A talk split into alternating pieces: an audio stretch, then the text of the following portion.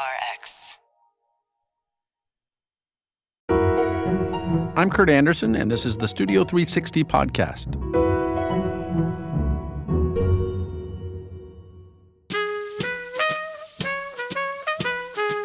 As a New Yorker, I've always loved that New York was actually the first movie making capital of America and sort of the world.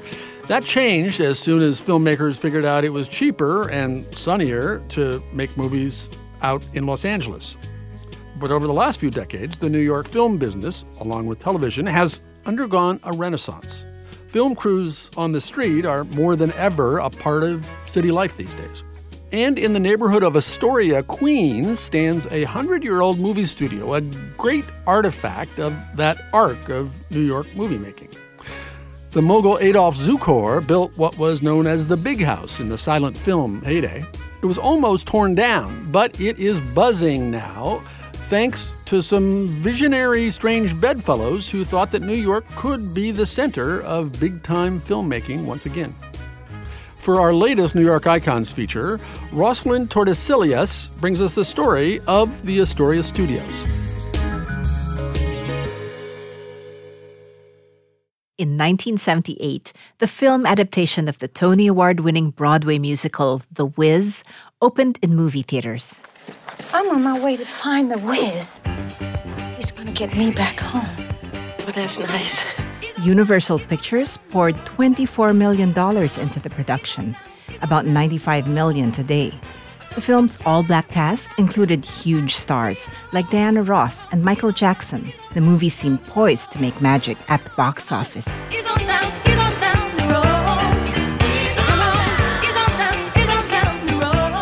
But the movie bombed.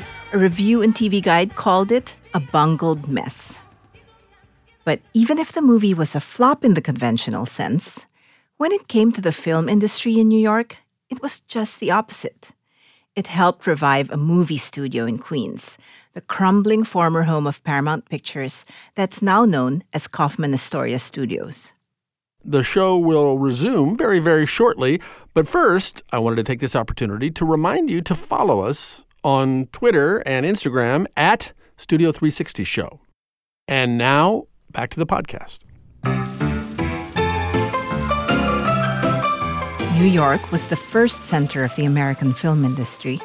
When Thomas Edison and other inventors developed this new technology at the end of the 19th century, New York City was the American cultural and financial center.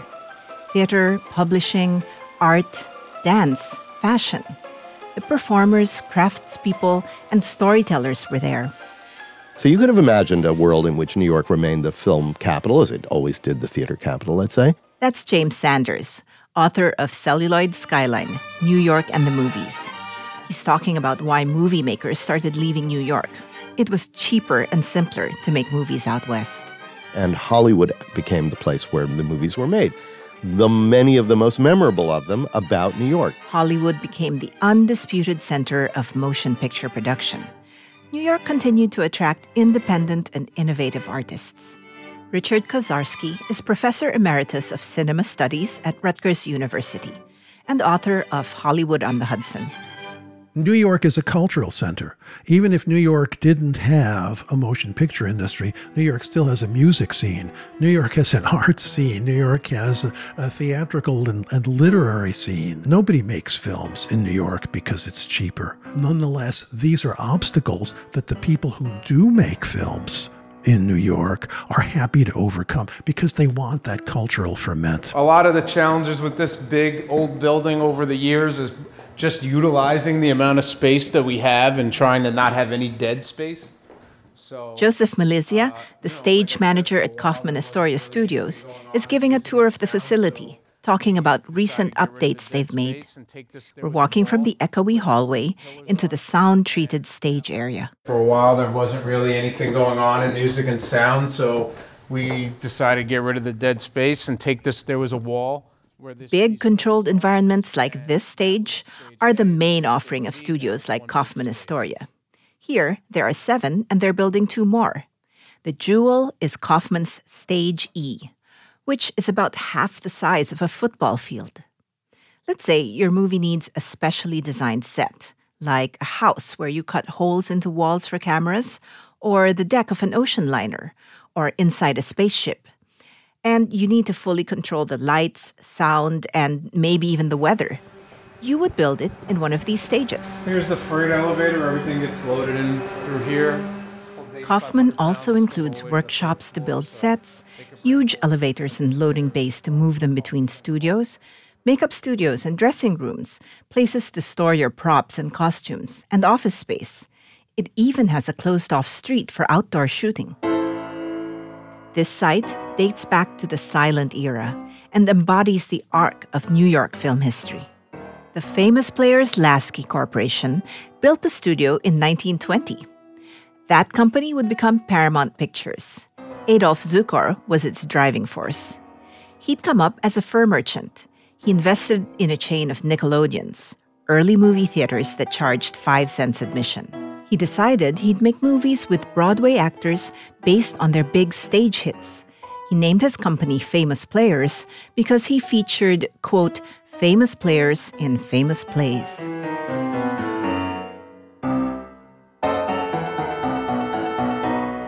Adolph Zukor used to do, uh, you know, like plays in Manhattan. And when he came here and he built this building, so stage E was the stage that he would make his movies on. And then he would do screenings in his own private uh, movie theater.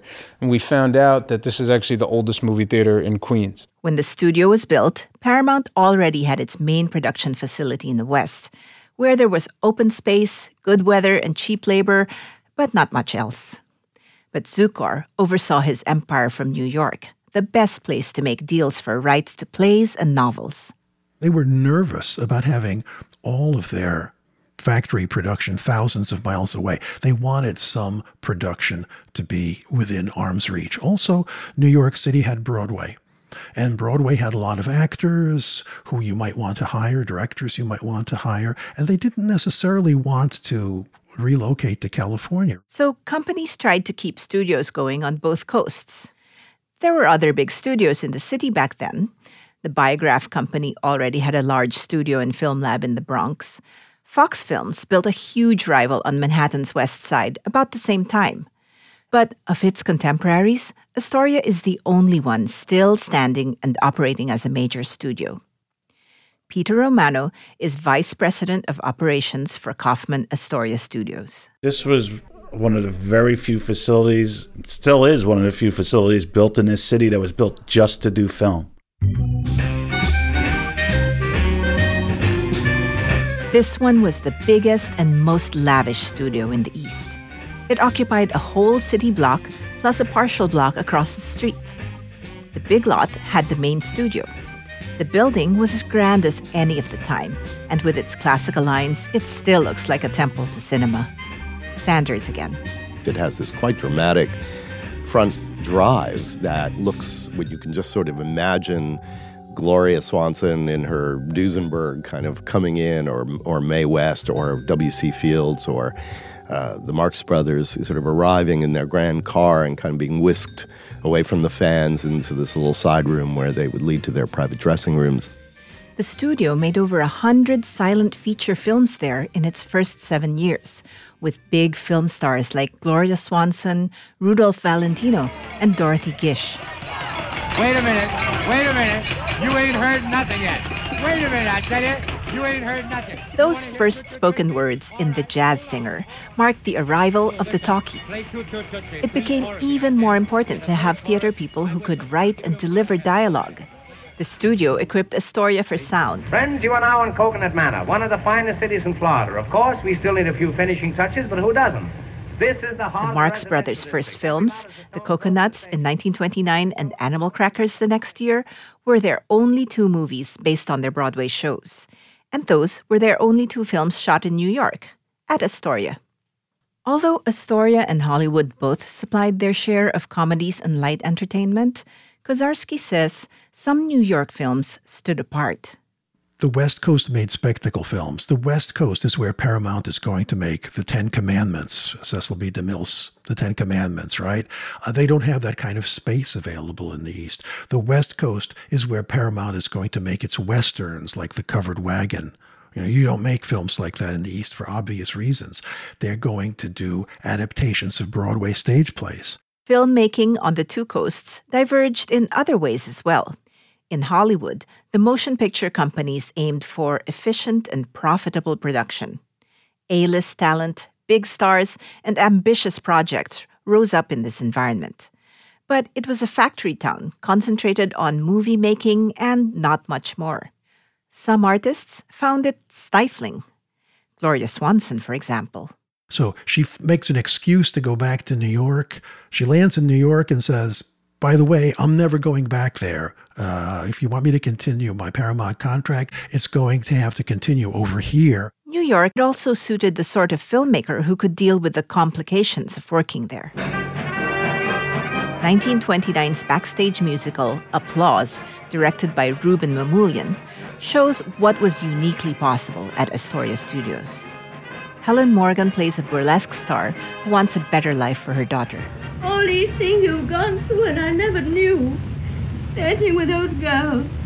Horrible men staring at you. Saying awful things.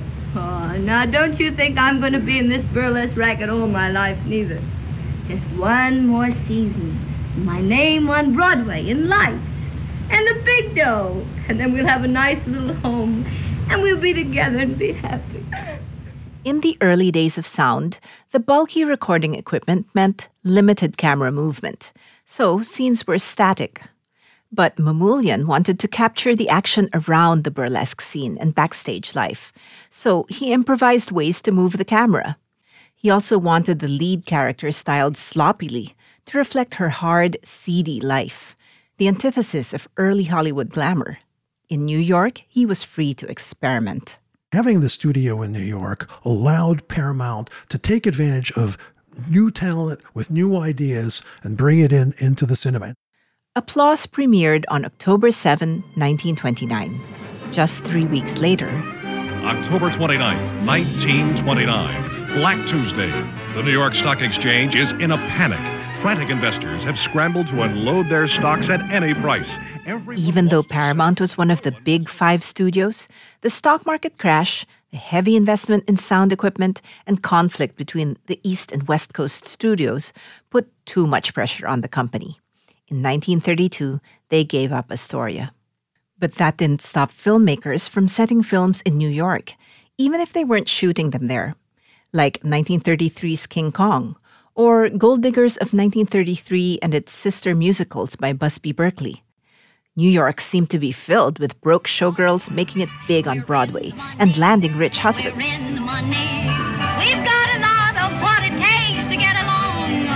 New York, for its entire history, has brought people together of wildly different backgrounds, and that might be different races or cultures or uh, geographic areas.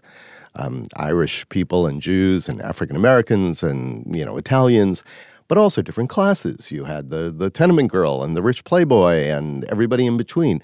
Well, that's just a natural for storytelling. But when these stories were told by Hollywood, what was distinctly New York about them could get flattened out for the mainstream. If you look today at a Marx Brothers movie, some of the, the first couple of Marx Brothers films, uh, they're throwing all these Yiddish terms around. Did someone call me Schnorrer? Hooray, hooray, hooray. Schnorrer there is Yiddish for freeloader animal crackers and the Cocoanuts uh, were designed, you know, for a New York audience, but when the Marx brothers then do move to Hollywood and they begin making films for MGM, there's no Yiddish in those movies anymore. Right? They become the sort of universal, you know, Hollywood movie Marx brothers. Sexy ladies from the 80s who are indiscreet. They're side by side. They're That's from 42nd Street, the classical 1933 musical about the Broadway chorus girl who becomes a star.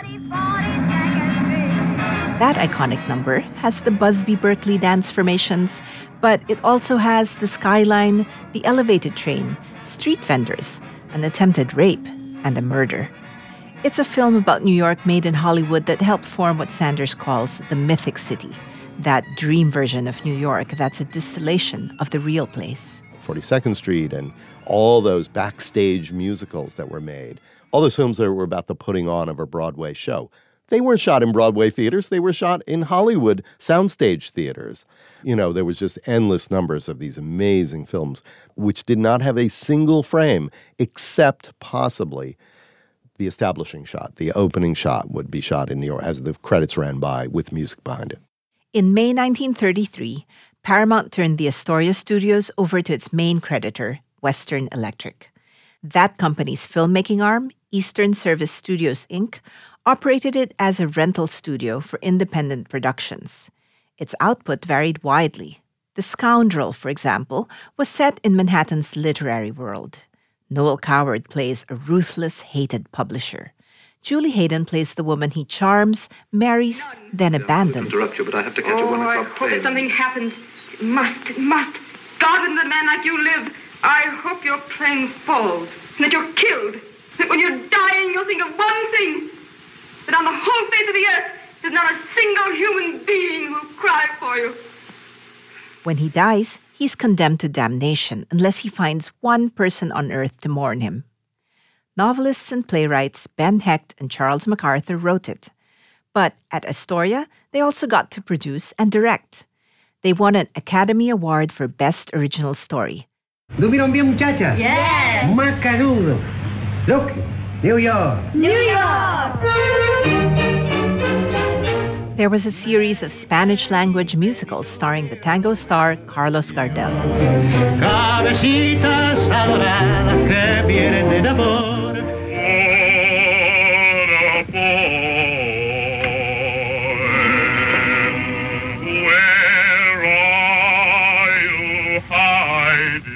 1933's Emperor Jones was based on the controversial Eugene O'Neill play. The main character was a black Pullman porter who escapes prison to become dictator of a small island. The film could only have been made with independent funding. Then, the studios were called to service for World War II. The War Department acquired the property in 1942, and the Pictorial Center of the Army Signal Corps moved in to make training and propaganda films. They expanded the facility and built barracks for the soldiers. The Army used motion pictures in the war effort and turned to experienced filmmakers for help. Frank Capra worked on a series of orientation films called Why We Fight. One episode, Prelude to War, won the Oscar for Best Documentary. Just what was it made us change our way of living overnight? What turned our resources, our machines, our whole nation into one vast arsenal, producing more and more weapons of war instead of the old materials of peace? By the end of the war, the APC employed over 2,000 people making movies, over half of them civilians. All this work even brought new film techniques, like multiple angle shooting. And it changed film in even more momentous ways. For five years, American audience had been seeing newsreels. And as someone, you know, a movie maker said, well, you couldn't you couldn't bring in the enemy for a for a production meeting, you know, before the battle. And people went out with 16 millimeter cameras and these lightweight cameras that could go everywhere they saw actual action. After the war, audiences and creators had developed a taste for this more realistic filmmaking. There was an appetite for a new kind of filmmaking that would be use more available light, less contrived cinematography, be shot with a faster, grainier film, be more shot on location and feel more like it took place in a real place and not this kind of fabulated construct, and be more adult. This desire for realism meant the glossy representations of New York that Hollywood made before the war wouldn't do. Directors like Elia Kazan felt their stories needed New York locations and New York talent. You don't understand. I could have had class. I could have been a contender. I could have been somebody. By the mid 50s, New York filmmakers were more than just contenders. The Oscar wins for On the Waterfront in 1955 and Marty in 56 affirmed that excellence could come from outside Hollywood. New York as a setting is capable of whatever mood or dramatic statement you want to make. Architecturally, in its light, boy, talk about winter light, as Mr. Bergman did. New York's winter light is ravishing. That's Sidney Lumet in the documentary film titled By Sidney Lumet. He grew up on the Lower East Side. In 1957, he went from directing theater and TV to movies with 12 Angry Men. You mean you're asking us to believe that somebody else did the stabbing with exactly the same kind of knife? The odds are a million to one. He'd go on to make more New York classics like Serpico, Dog Day Afternoon, and Network. He died in 2011. I'm not comfortable any place but New York. When I leave New York for any other place in the United States, uh, my nose starts to bleed. Filmmakers at this time took full advantage of New York locations for their exterior shooting. When they needed a controlled indoor set, they made do with whatever studios were available TV or old movie studios. The old Bronx Biograph, for example, operated as a rental studio under different names until the 70s. The Astoria studios, meanwhile, were still occupied by the Army. There were some leftover stages from the 20s, and they reused them. And uh, Sidney Lumet told me amazing stories of going on to these studios, which he was in an editing room up in the Bronx that had been Edison's old editing suite with an E draw, you know, kind of worked into the curtains. E for Edison. These were the oldest movie studios in the world, and they were reusing them in the 1950s to make all those great early and mid 50s movies like uh, 12 Angry Men and On the Waterfront. The city eventually recognized how vital New York and the screen are to each other. In 1966, Mayor John Lindsay established the first mayor's film office in the world to lower hurdles to filming there. Lindsay's film office streamlined the permitting process and removed a lot of red tape for shooting in the city. He even dedicated a police unit to location shoots. Then, in 1970, the Army moved production to a different site and turned the Astoria property over to the federal government. This was not simply a movement of you know some soldiers because most of the people making the films were grips, carpenters, electricians, and actors who were part of New York's commercial motion picture industry. So they were not at all happy when this plug got pulled in Astoria. The complex sat abandoned for years, unprotected and open to vandals. People would go in there, rip the copper out of the walls, and those were people with a purpose. Then there were also just people in there for mischief. Terrible condition. In the meantime, you have this eyesore at the edge of a residential community, sort of halfway between the Astoria and Long Island City, and it's just getting worse and worse and worse. There are abandoned cars, dropped all around, you know, weeds growing up through the sidewalk. I, I remember this very clearly. The film unions, local community, and the city got together to preserve the studio site, save film jobs, and clean up the neighborhood. In 1977, they formed the nonprofit Astoria Motion Picture and Television Center Foundation. They managed to prevent the studio from being sold off or torn down by getting the site on the National Register of Historic Places, a process that normally took years. They had help from someone who once sought relief at the studio. So we're pulling out an invitation to a fundraiser starring Gloria Swanson because she was, you know, she was a major star for Paramount in the 20s. That artifact was for a recent exhibit at the Museum of the Moving Image. Barbara Miller is the director of curatorial affairs there. Swanson was a big supporter of the foundation. She was an honored guest at the ceremony declaring the site a New York City landmark in 1978. The foundation got the federal government to turn the site over to New York City and permission to use it. They cleaned up the ruins and made enough repairs to make it usable. Universal Pictures got in touch. The Wiz was going to be an enormous production. New York landmarks like the Coney Island Cyclone, the Twin Towers, and the New York Public Library Lions featured in the sets. Besides Diana Ross and Michael Jackson, the cast included Lena Horne and Richard Pryor. They had a renowned New York director at the helm who insisted it be shot in his hometown. Here's Lumet in the documentary again. We had a scene where Dorothy and the Scarecrow and the Tin Man and the Cowardly Lion and Toto arrive in Oz. And I could think of no location in New York that I found more fantastic and that I thought would be worthy of being Oz than the World Trade Center. When The Wiz was produced, it was the most expensive extensive on location shoot that had ever been done in New York. So it was, I think it was a real turning point for a lot of reasons. Throughout the 60s and 70s, with films like Dog Day Afternoon and Taxi Driver, New York's film scene had become defined by its realism, grit, and independence. The Wiz was a fantastical spectacle, not attempted in New York since the silent era. Certainly, although it didn't turn out to be one of the most successful musicals ever made, it certainly played a really important role in kind of establishing and rethinking the idea of the relationship of New York and film. Even though it was a critical and financial flop, The Wiz showed that the Astoria studios were a viable facility for large scale projects. If the studio was going to be able to take on more ambitious shoots like The Wiz, though, the site would need to be further developed.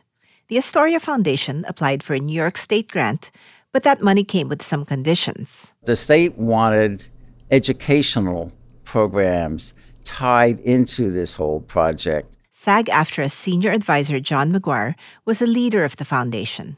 You guys don't have any experience in doing any of this, so we're going to have to bring in a private developer. Enter real estate magnate George Kaufman and a group of investors who would develop and operate the studio.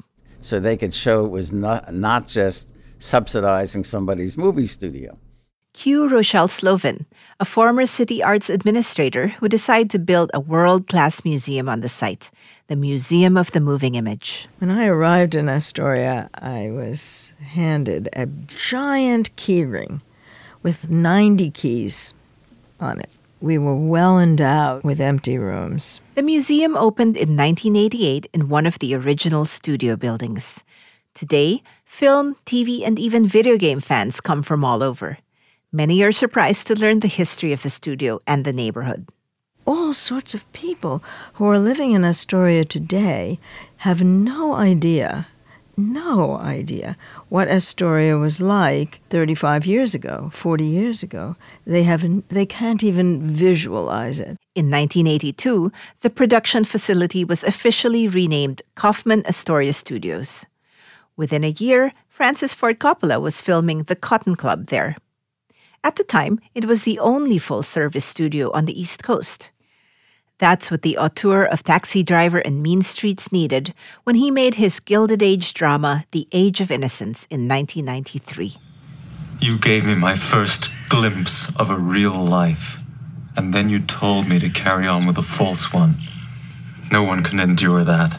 To shoot Edith Wharton's classic New York story in New York, Martin Scorsese needed the workshop space to build his sets, room to store period costumes and props, and lighting systems to simulate candle or gaslight. He's recently been back for a film that moved through many periods The Irishman.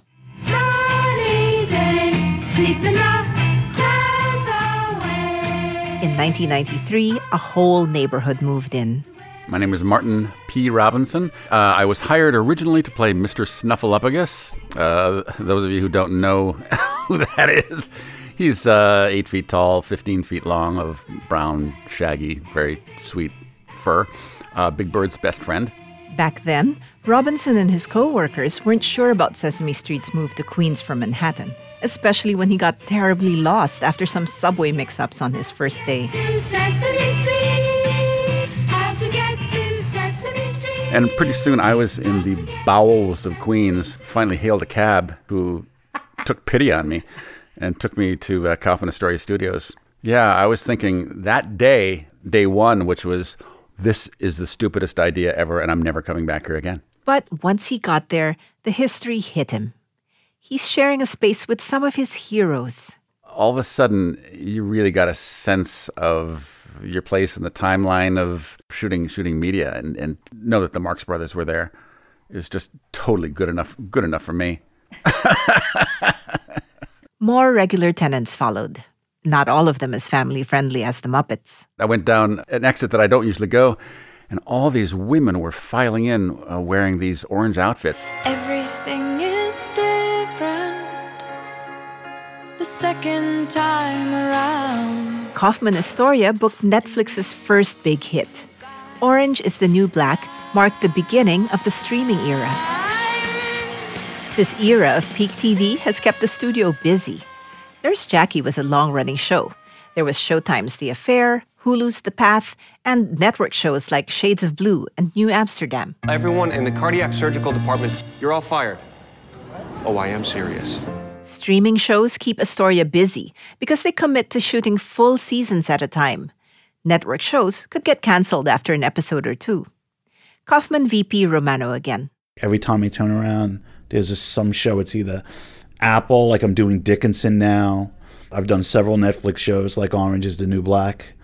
I'm doing an HBO Max show with Anna Kendrick called uh, Love Life. So like that streaming service thing has just created. Uh, we don't stop. Kaufman Astoria has now been going longer than any previous occupants of the site. Romano's been around for the whole restoration. I grew up a block away, and I've been running around the building since I was 12. And uh, basically, they gave me the job of like ripping out weeds out on the sidewalk because this whole neighborhood by the studio was abandoned. I mean, I, I look at it, this is like old Yankee Stadium, you know? A lot of people walk in here and they, they feel it, you know? And I say, you know, you're on the same set as W.C. Fields, the Marx Brothers. It, it means something. But Romano says his favorite studio stories are more personal. I walk around this place and I run into carpenters and scenics and electricians working on the stage who tell me my mom and dad met here. In the wake of Kaufman's reboot, more major studios opened in the city. Silvercup Studios and Broadway Stages in 1983, and Steiner Studios in 2004. And they all got developed as a result of saying, wait a minute, there is a business model here that, you know, can really work in New York. Commissioner Anne Del Castillo of the Mayor's Office of Media and Entertainment there's been a real shift, you know. And I think again because productions know that they can get everything done from soup to nuts, from development all the way to um, post production, they can do all of it here. Like today, they're storyboarding their projects and now the studio is paying those breaks forward by supporting the city's budding artists. In a former barracks on the studio site, Astoria native Tony Bennett and his wife Susan Benedetto founded a new performing arts public high school. They opened it in 2001 and named it the Frank Sinatra School of the Arts. Kaufman Astoria helps kids at the school interact with people working in the business. Jordan Benda is 15 and wants to be a screenwriter. She gets inspiration for her characters from seeing different people on the F train during her long commute a lot of people can say now that the Hollywood industry is coming very bland and like one note, but new filmmakers like this are coming this this school. They have many notes. They can make a whole orchestra of anything. So this is the main stage, stage E. It's 26,000 square feet. On the huge main stage at Kaufman Astoria, they're shooting a new CBS drama, Tommy. Today, a massive screen printed with a nighttime scene covers the length of one wall. It's a cityscape, but it's not New York. What I think actually is really exciting is we currently have a series shooting here right now that's supposed to be based in LA. Um, it's with Edie Falco, and she wanted to be here, and so New York City is doubling for LA. I am Abigail Thomas, Chief of Police. I am from New York. Some people even say I have an accent. Who knew? So, various parts of New York have doubled as Mexico, Afghanistan, Russia, Paris. Whether the characters are in upper class drawing rooms, a women's prison, or the land of Oz, Kaufman Astoria Studios and New York City can make any story feel true. It's such an artistic town that we really know how to dress things up and make you feel real.